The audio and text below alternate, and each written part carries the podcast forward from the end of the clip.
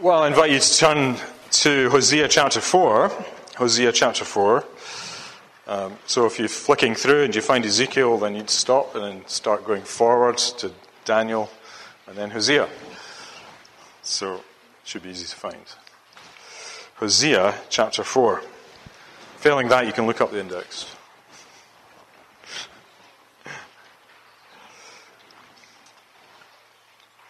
And we're going to read uh, down to chapter 5, verse 7, which I think forms a, a, a, united section. And uh, let's hear what God says.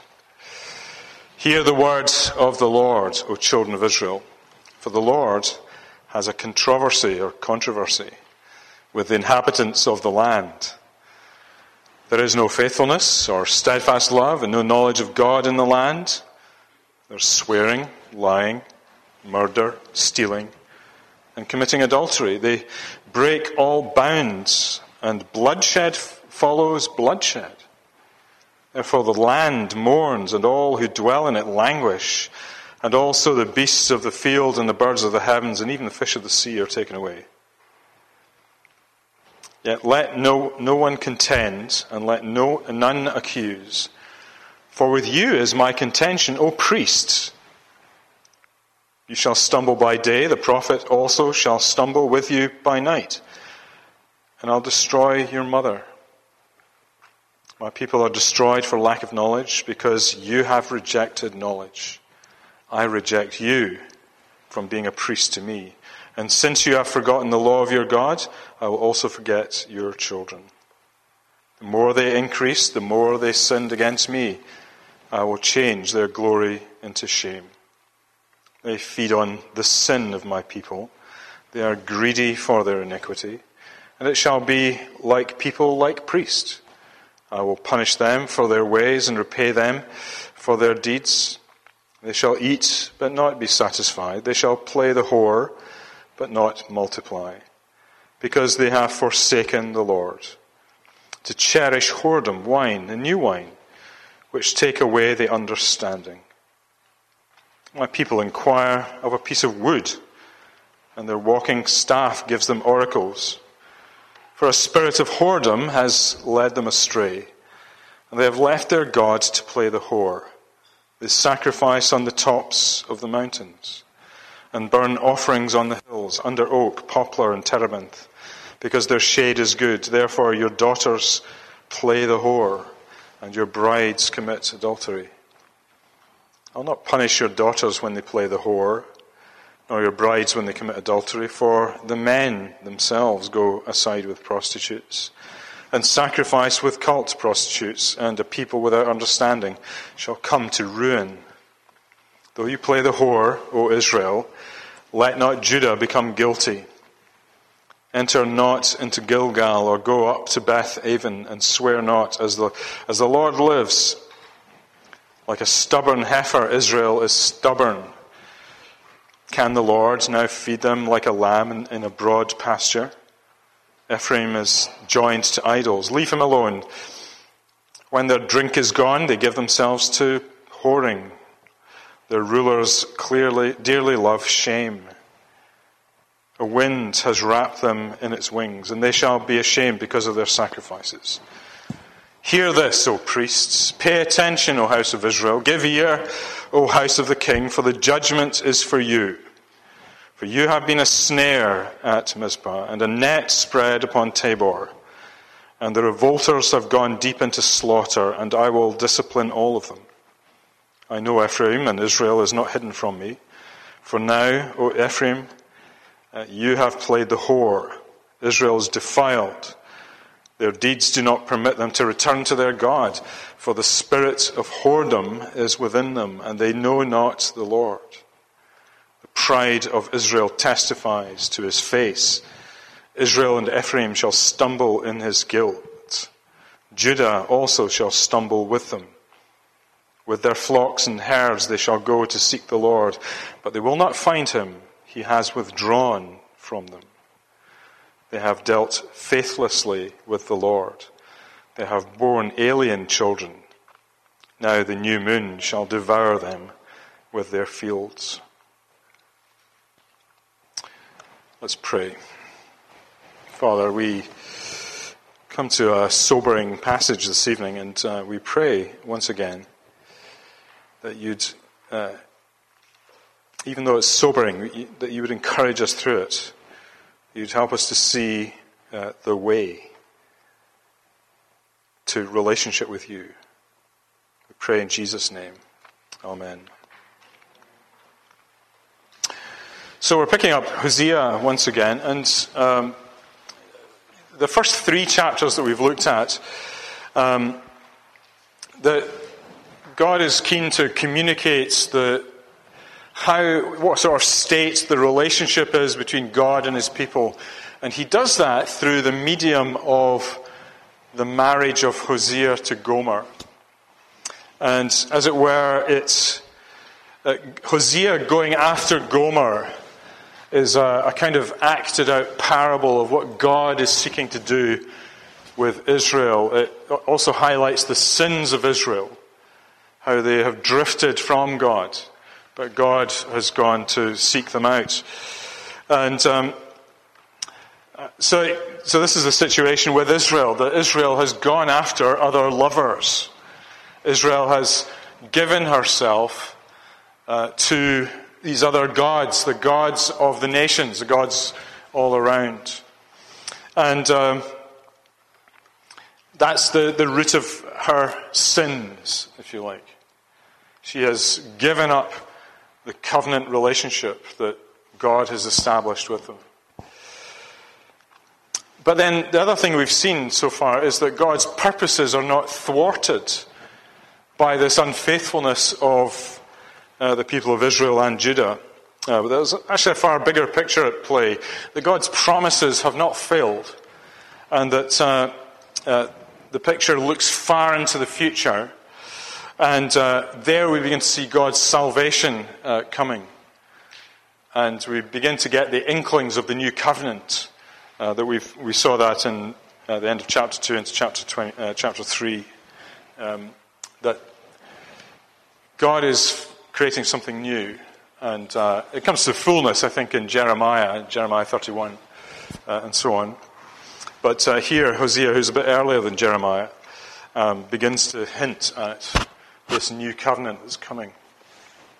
As we move into chapter 4, then, we kind of, in a sense, there's a change that uh, Hosea and Gomer uh, disappear from the story. And what we're left with is, is God dealing directly with his people.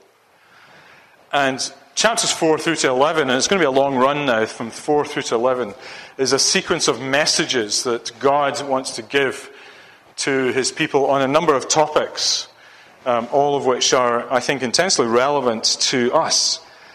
And, um, you know, it's, it's, not going to be easy. So when you come in the evenings, uh, you know, you need to gird up your loins a bit and get ready because uh, it's going to be hard going. Uh, some of it is quite difficult stuff.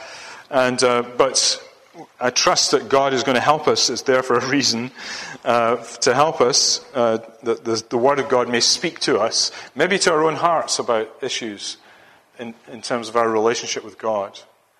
And uh, I hope that you're open to that, and I hope you're ready for it. So we're going to look at uh, 4 1 through to 5 7. And it, again, it makes for difficult reading. There's, there's not a great deal that's encouraging, though I think there's a, a, a note of encouragement, which I'll come to at the end. But um, what we need to learn here is, is how seriously God takes the covenant relationship between himself and his people. That God is a holy God, and that God requires certain things of his people in this covenant relationship that he's established. Uh, he deserves, we'll think about this this morning actually. Uh, God deserves our whole lives. He deserves our worship. He deserves our praise. He deserves our living for Him. And, and in this passage, we also learn just how important uh, spiritual leadership is for the people of God. That uh, if, the, if the spiritual leadership is healthy, then the people can be healthy. Um, But we also learn just how sheep like the people are generally, that if they're misled by priests and prophets, then they simply find it easy to go astray uh, and follow what the leaders do. And so we learn that uh, in the end, God comes in judgment over all of this if it's allowed to persist. Now, all of this, of course, does have uh, significance, I think, for the present day people of God, that, that leadership in churches really matters. Uh, godly leadership really matters in a church for the health of the church. That, and that the greatest responsibility lies on those who are given in, to positions of leadership in the church. It's an awesome thing, I think, to be uh, an elder or a minister in a church, an awesome responsibility. And um, we'll come to that in a moment. But let's begin by looking at the first three verses here. And God, God brings a charge against the people of Israel. He is uh, going to challenge them, and he, he issues this big call for the people to hear. Hear the words of the Lord, O children of Israel. Come, hear the word of the Lord. Listen, pay attention. God is summoning the people. He's summoning them as individuals, the children of Israel. He's calling them to listen to each one. So, you and I this evening, we need to sit and listen to God and get into the habit of listening to God. And the reason that God is calling them, uh, these Israelites, at this point, is that God has a controversy or controversy. How do you say it? Depends on whether you're American or not. How do you say it? Um, you know, controversy. God has this controversy with his people. And uh, you may remember the background that we've covered already, that uh, this is about 700 BC or so, uh, somewhere between 740 and 700 BC. And, you know, there's been a declension, a spiritual declension in the people of God since the high days of David, 300 years before. David was about 1040 BC, thereabouts. To about 1000 BC. And 300 years later, there's been a serious decline in the spiritual health of uh, the Old Testament people of God. And it's described in this way that Israel is like a wife that has, has left her husband and found another man and gone off with other lovers and uh, is having a high time. And Israel is like that wife Israel has drifted away from God. And they've begun to look and act just like the nations all around. And so God has a controversy, controversy with the people. You know, there's a question we can ask today. Can, does God have a controversy with us? Could he have a controversy with the church of Jesus Christ today? And it's an interest, I think it's interesting because I've known many Christians who would be, or people who profess to be Christian, who, are, who would be shocked at the idea that God could have a controversy with his people in the church today. And I think that's especially true if you have a 2D picture of God, you know, a cardboard cutout picture of God. That God is a God of love. And he, indeed, He is a God of love. He is love. But if all, if the, the problem with the 2D cardboard cutout version of God is you tend to define love the way you like love to be defined. And so your picture of God is, is really a picture of you. Because it's what you like and it's about what you think love should be. You see this so much in the present day today. And the fact is that God is not like that. Yes, He is a God of love, but He is a God of holiness, a God of power and might, of grace and mercy, a whole load of things. And so when He is in the comes face to face with sin, and especially the sins amongst His people, then He has a controversy with His people.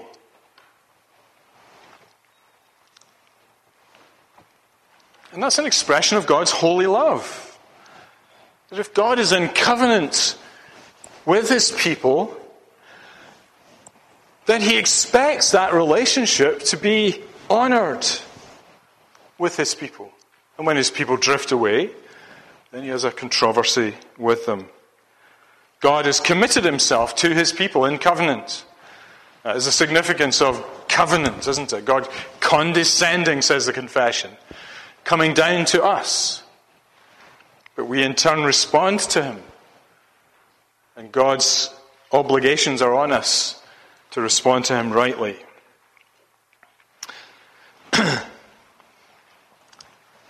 so we see this, we actually see this covenant as he begins to spell, God begins to spell out the nature of the controversy. Because at the end of verse 1, and it will, we're not going to take this long over all the verses, you'd be glad to know, I hope.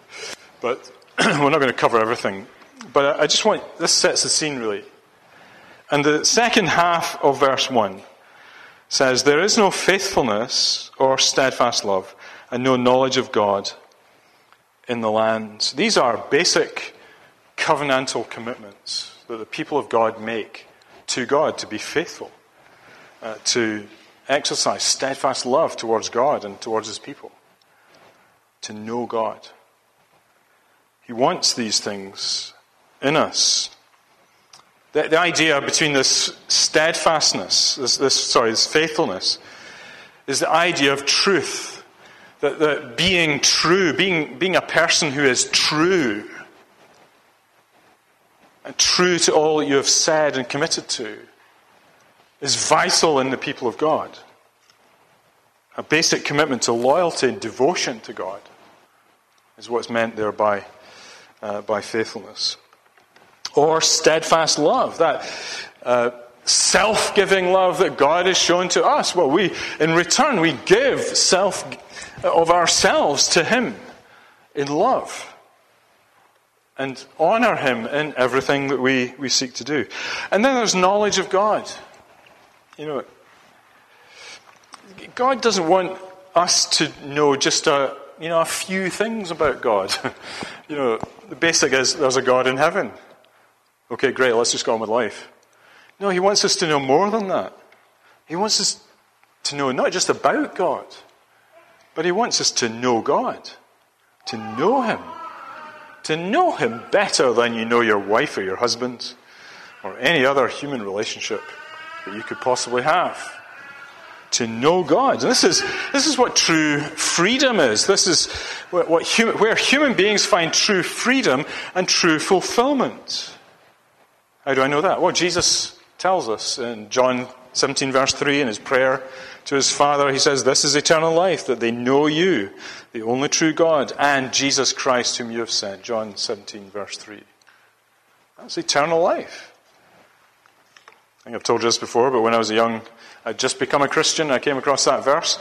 I thought, oh, great, I've got eternal life. I can live forever now. And then I read that verse and I was a bit disappointed because it's about to know God. I thought, well, I, about, I thought it was about living forever, but this is about knowing God. Well, of course, you do live forever, but you do so knowing God. you know, that's the key thing. That's what real life is knowing God. And this is, all of this is what the people have given up on in their covenant commitment to God. Uh, they've lost faithfulness, they've lost steadfast love, they have no knowledge of God. And the absence of those things leads to very practical uh, the very practical sins that appear. And many of them are just taken from the Ten Commandments. So here's the covenantal part. The Ten Commandments. There is swearing, lying, murder, stealing, committing adultery. They break all bounds. And the bloodshed follows bloodshed. You see, this is, he's, he's listing, not in the order that we're given the Ten Commandments, but he lists uh, five of these Ten Commandments. Uh, swearing, the fourth commandment not just misusing the name of God, but actually not honoring Him in our hearts and taking Him seriously. Lying, ninth commandment. Uh, living lightly to the truth, bending it, twisting it, misrepresenting it, deceiving people. All kinds of lying. Uh, murder. And it's. And I think it really does mean murder here, uh, you know, killing people.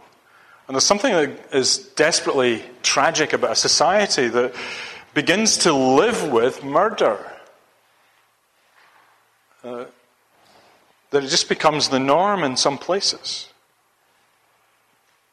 And greets it as, you know, as part of the price of doing business in the modern world.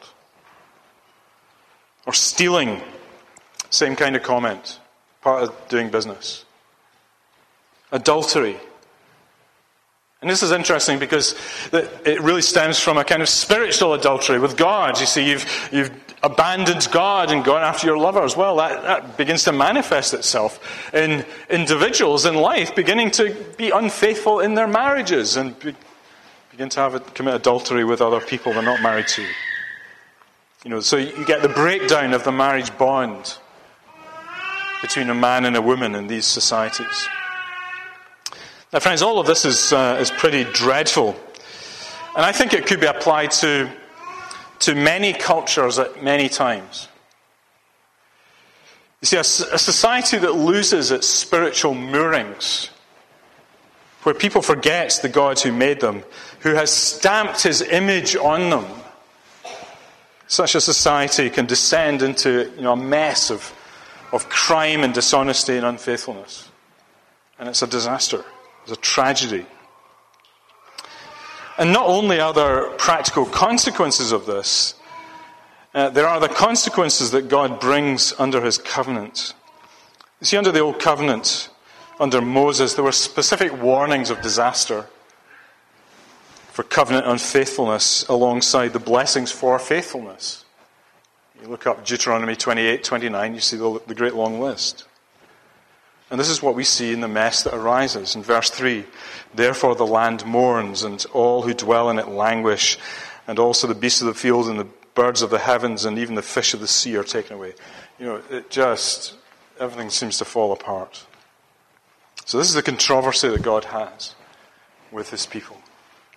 But secondly, let's move on to, to verses 4 through to, to 10, and we'll pick up the pace a bit uh, now, because the second point is this that the blame for this is placed on priests and prophets. The priests and prophets. That's actually the root cause of the woes of the people of Israel. Because that's who he addresses now in verses 4 and 5. Uh, verse 4 Yet let no one contend and let none accuse, for with you is my contention, O priest. You shall stumble by day, the prophet shall also stumble with you by night. Prophets and priests stumbling along, failing to lead the people. This is the kind of laser focus that God now brings into the, into the situation where He zooms in on the people who should be leading people spiritually and helping them.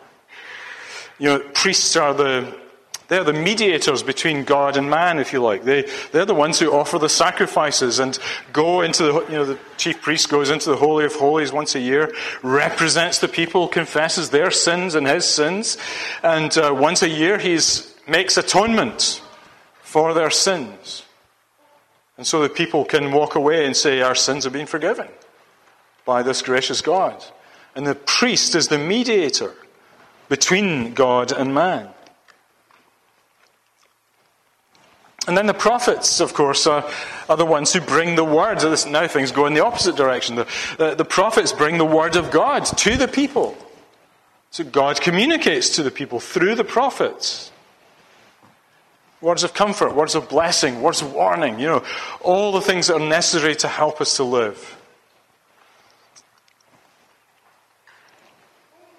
And in Israel, these people are held accountable for the state of, of the nation. You know, sometimes when you get together with other Christians, I don't know if you've done this, I've, I found myself in this situation uh, several, many times. Uh, you can have, a, you can sit down with other Christians, you can have a, a, conversation about the state of the world that we're in.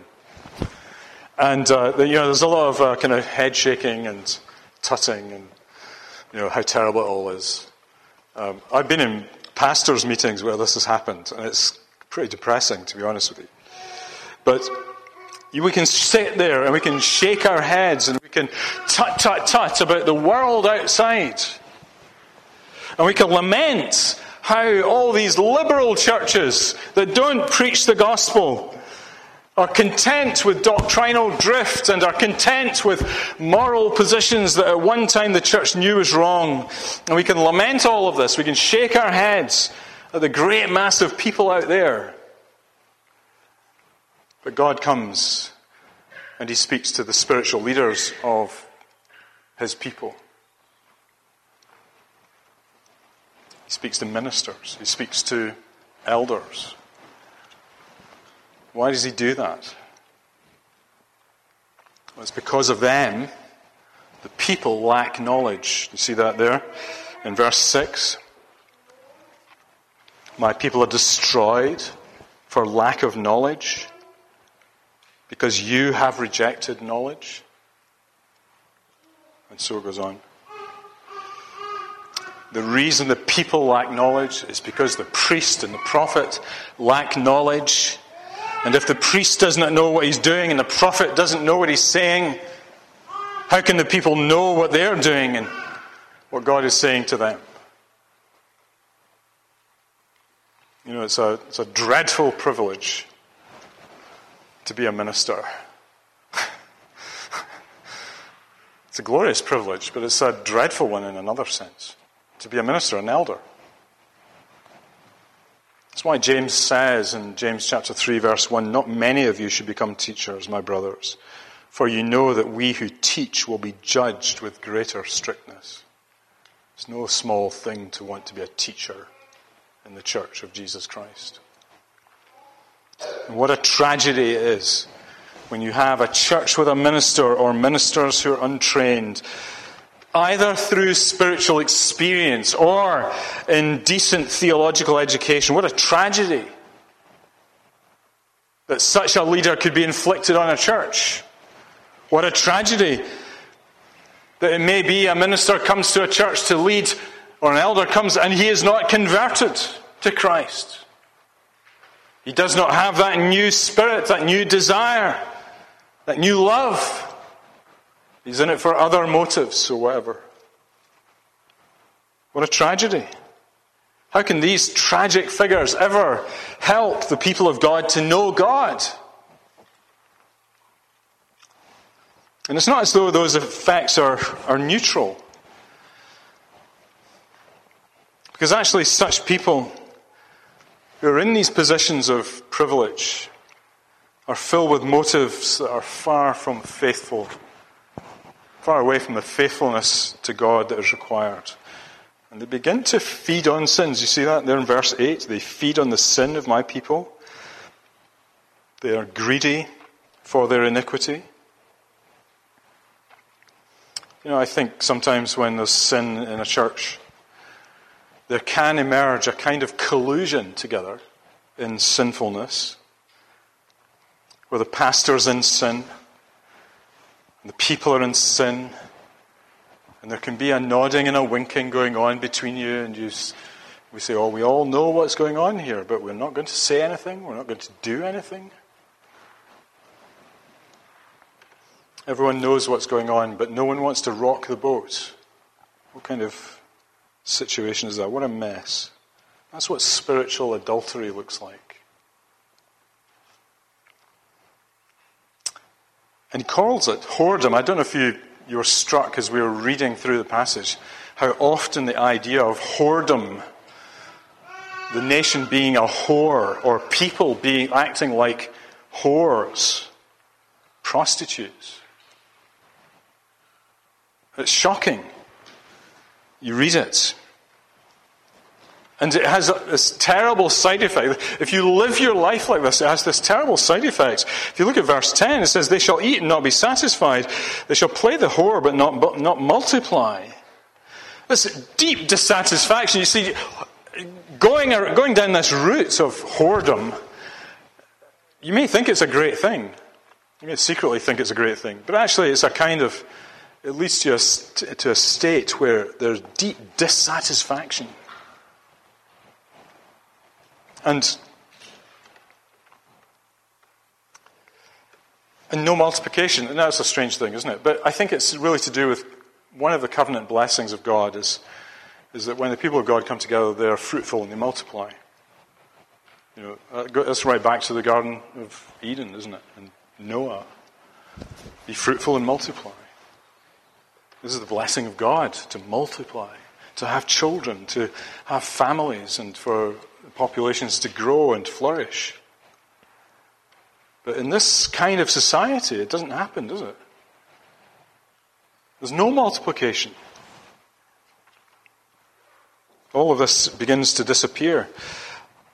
Now, of course, you know, it, the, I need to be careful what I say here, but because, of course, there are people who struggle to have children in our society.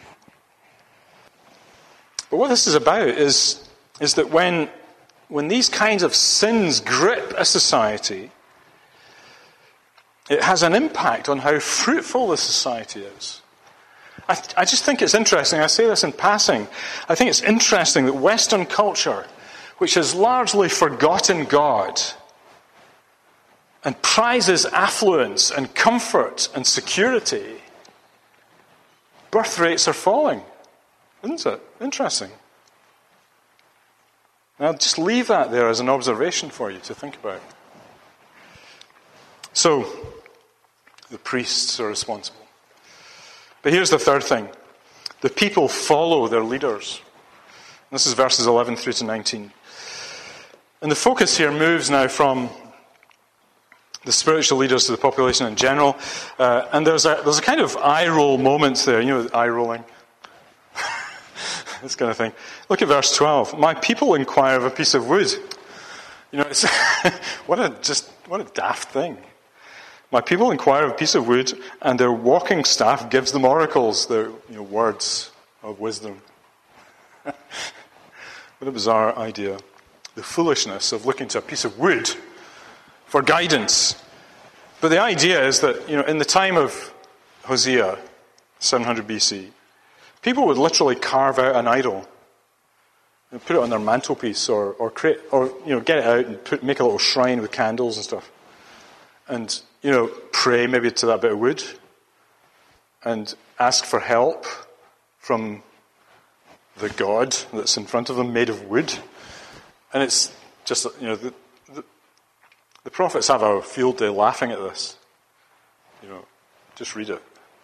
But it's this is this is what happens. And the thing is, you don't need a bit of wood to do that. You know, John Calvin in the 15th, 16th century uh, remarked in his Institutes, in the book one somewhere, I forgot to get the quote. John Calvin remarked that the, the, the human heart is a perpetual idol, factory of idols. The human heart perpetually manufactures idols. We're constantly making things to worship in our hearts. We don't have to make it out of wood, we can make it out of anything. And so that we can turn to those things instead of turning to God.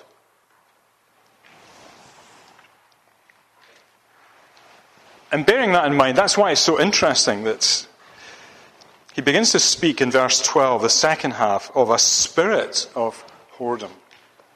A spirit of whoredom. Now, I don't think he's referencing here a, a fallen angel, you know, the spirit.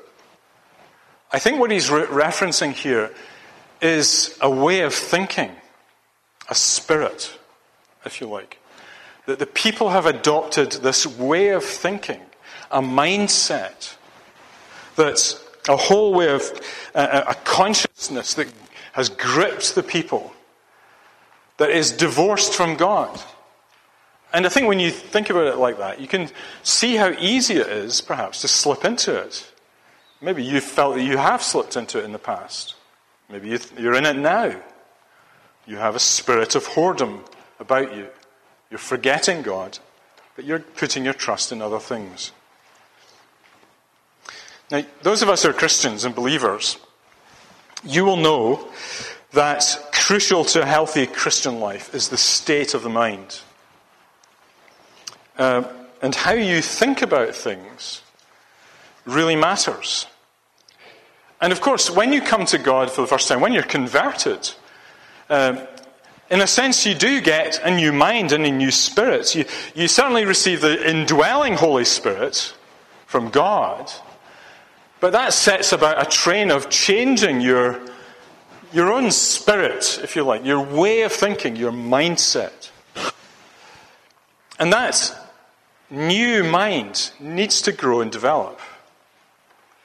Um, not, sim- not simply intellectually, but spiritually. So Paul the apostle says in Romans 12:2, "Do not be conformed to this world, but be transformed by the renewal of your mind, that by testing you may discern what is the will of God, what is good and acceptable and perfect." Now, so there's a newness about uh, becoming a Christian where we begin to think differently and see the world differently. But there's still a process of transformation that has to happen in the Christian, uh, in a transformation of the mind. And it's imperative that we are transformed in our minds. And one of the, one of the curious things about that command in Romans 12:2 is that it's a command on us, but in a sense we're passive. Be transformed, you know.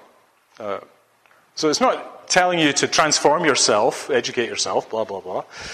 It's saying be transformed. Which, which I think means that we must not be people who resist the things of God. Instead, we allow ourselves to be transformed by God. We actually welcome it, we actually engage with it That transformation of heart. And therefore, we avail ourselves of the means that God has given to change us and transform us, to give us that and make manifest, if you like, that new spirit within us through His Word. Listening to God's Word, seeking to apply it to your life, seeking to believe it with all your heart. That's the new spirit. And if you don't do that, then you start going in the opposite direction, where you get sucked into the world and you begin to think like the world.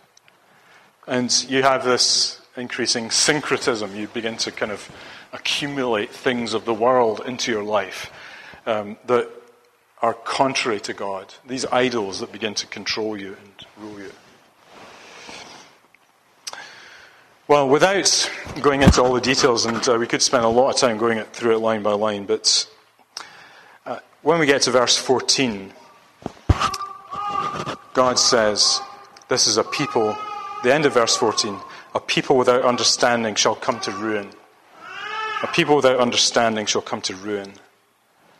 Friends, just let me say in passing, this is how churches decline. Not suddenly, though that can happen. Churches generally don't decline suddenly. Churches decline over generations, where generation after generation fails to give serious con- uh, consideration to the things of God and begins to assume certain things. And actually begin to accumulate a spirit of whoredom and it begins to set into the church. And before you know it, the church is in a death spiral. You see this all over the country. You see it in places that are huge buildings that are empty, or huge buildings that have a small elderly congregation because they've, they've not sought to be transformed by the grace of God. While the people follow their priests. Well, finally, the priests are guilty, and here we're into chapter 5, and God announces his judgment. We're just very briefly going to touch this. God announces his judgment, and the judgment's an interesting one because it's not the fire and brimstone kind of judgment that you might think. Um, rather, it is that priests have to live with the consequences of the lives that they lead. Uh, you see this in verse 4. Their deeds do not permit them to return to God. There comes a point, you see, where uh, you can be so steeped in the spirit of whoredom that there is no longer any way back. And so he says in verse 6 With their flocks and herds they shall go to seek the Lord, but they will not find him. He has withdrawn from them. You know, that's a, that's a terrifying thought. That there may come a point where God withdraws himself from a people. You know, it's one of the great puzzles, I think, of our lives as Christians that we all know people who have come across the gospel and yet they don't respond to the gospel.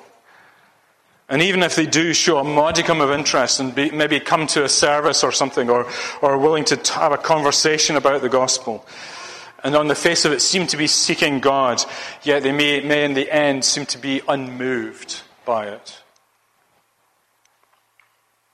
Um, the basic problem may be this that God has withdrawn from them. Now, it's not for us to identify who those people are. That's for God. We've got to keep trying to bring the gospel to people, to take the opportunities that arise before us. But it's a terrifying thought, isn't it?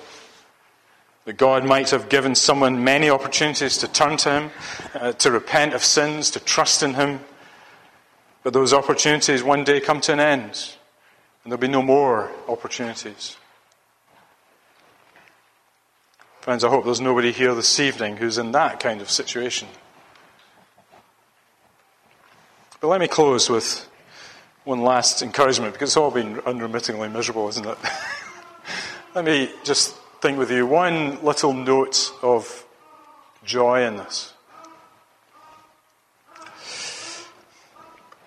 And maybe this is the last encouragement you receive in Hosea for a while, but who knows? Uh, and maybe, uh, you know, much more seriously, Maybe it's the last encouragement you will receive as a person. And this will be the last time you'll have the chance to come to Him. Go back to 4, verse 1. Look at this statement there is no faithfulness or steadfast love. And it's such a sad statement. There is no faithfulness and steadfast love. And that's a phrase that actually appears time and time again in the Old Testament um, uh, scriptures in relationship to God's covenant with his people faithfulness and steadfast love. The Hebrew words are emeth wa chesed. Emeth, truth, wa hesed, hesed. Covenant faithfulness or steadfast love. And it's a wonderful phrase. You know, look out for it steadfast love and faithfulness. And there's a, there's a New Testament Greek translation of that. Uh, Charitos kai aletheas. Aletheas is truth. if you know anybody called aletheia, they're called that because it's truth. Uh, and, and charis as well. Charitos kai aletheas. And when you translate that into English, and you find it in the New Testament, it's grace and truth. And Here's the thing no matter to what extent we have fallen short of that glory of grace and truth in our lives, as God points out here, there is one who has it all Jesus Christ. John chapter 1, verse 14, that famous verse about how he took flesh upon himself. We have seen his glory full of grace and truth. Charitos kai aletheia. Emeth chesed. It's in Jesus Christ. And here's the thing He is, whatever you lack, He is able to give that to you if you come to Him. He is the answer to your unfaithfulness and your lack of steadfast love. He is the one whom God has provided to make up for what you lack and provide everything you need. So come to Him. This may be the last opportunity you, some of you may have. Come to Him and receive from Jesus Christ. Let's pray. Father, we thank you for. Uh, the sternness of your word and the honesty of it. We pray that you would help us to search our own hearts in the light of your word. But, Lord, we pray most of all that you would lead us to uh, the source of all grace and truth, which is Jesus Christ. In his name we pray. Amen.